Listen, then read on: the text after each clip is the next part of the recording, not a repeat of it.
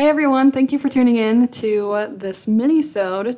if you want to learn more about the Water Sustainability Fund, stay tuned.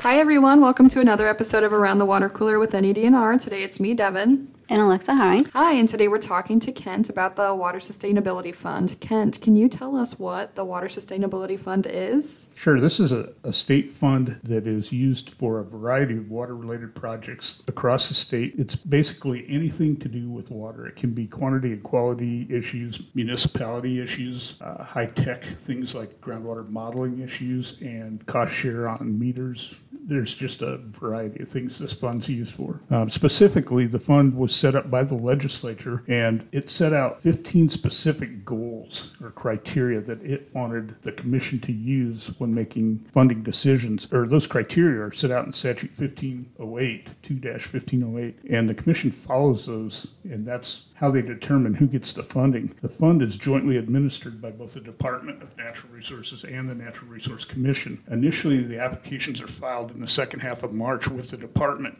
and the department reviews the applications because the director of DNR has to make a determination whether each application is satisfactory to go over to the commission for review. And his duties are also set out in statute. So once he makes a determination of whether the application meets all the criteria to be eligible, then it goes to the commission and they review it. And the commission handles the reviews of each application and questions. They score each of the 15 questions in section Of the application.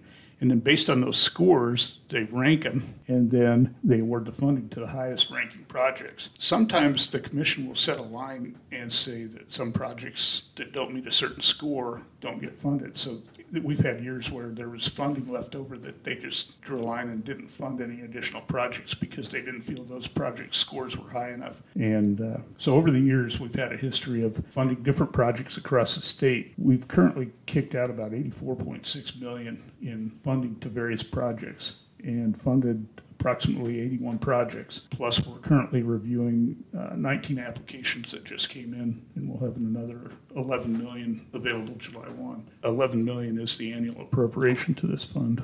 So, we're talking a lot about money and different projects. Um, can you give an example of a project and, like, how do these projects benefit Nebraskans? Sure. Like I mentioned, it's all over the board. When the legislature set this project up, this uh, funding source up, it dedicated 10% of the fund each year to go to the Omaha Combined Sewer Overflow Project, which is a stormwater separation project in Omaha. The remaining funding goes to all sorts of projects all across the state. So, for example, we have a project in Blair where they are lowering the municipal water intake on the Missouri River so that during low flow conditions they can meet the city's water intake needs. And from Blair, Papio's had several dams uh, funded up there. WP 1, 6, and 7 have been funded by this, this source of funding. And as you go across the state, the other end of the state, the Western Water Use Model and the Panhandle has been uh, had some updates to the modeling through this that were paid for through this fund. Mitchell's wastewater improvement project up in the northeast corner of the Nebraska, the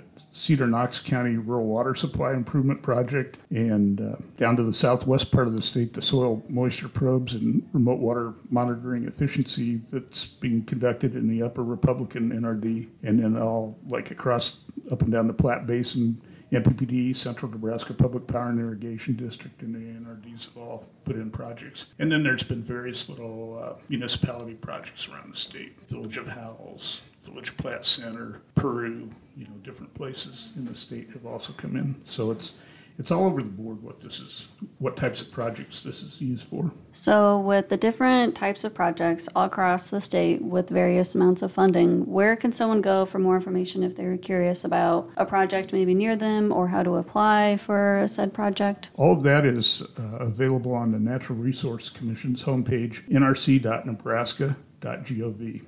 And if you click on the Water Sustainability Fund page, all of that information is available right there.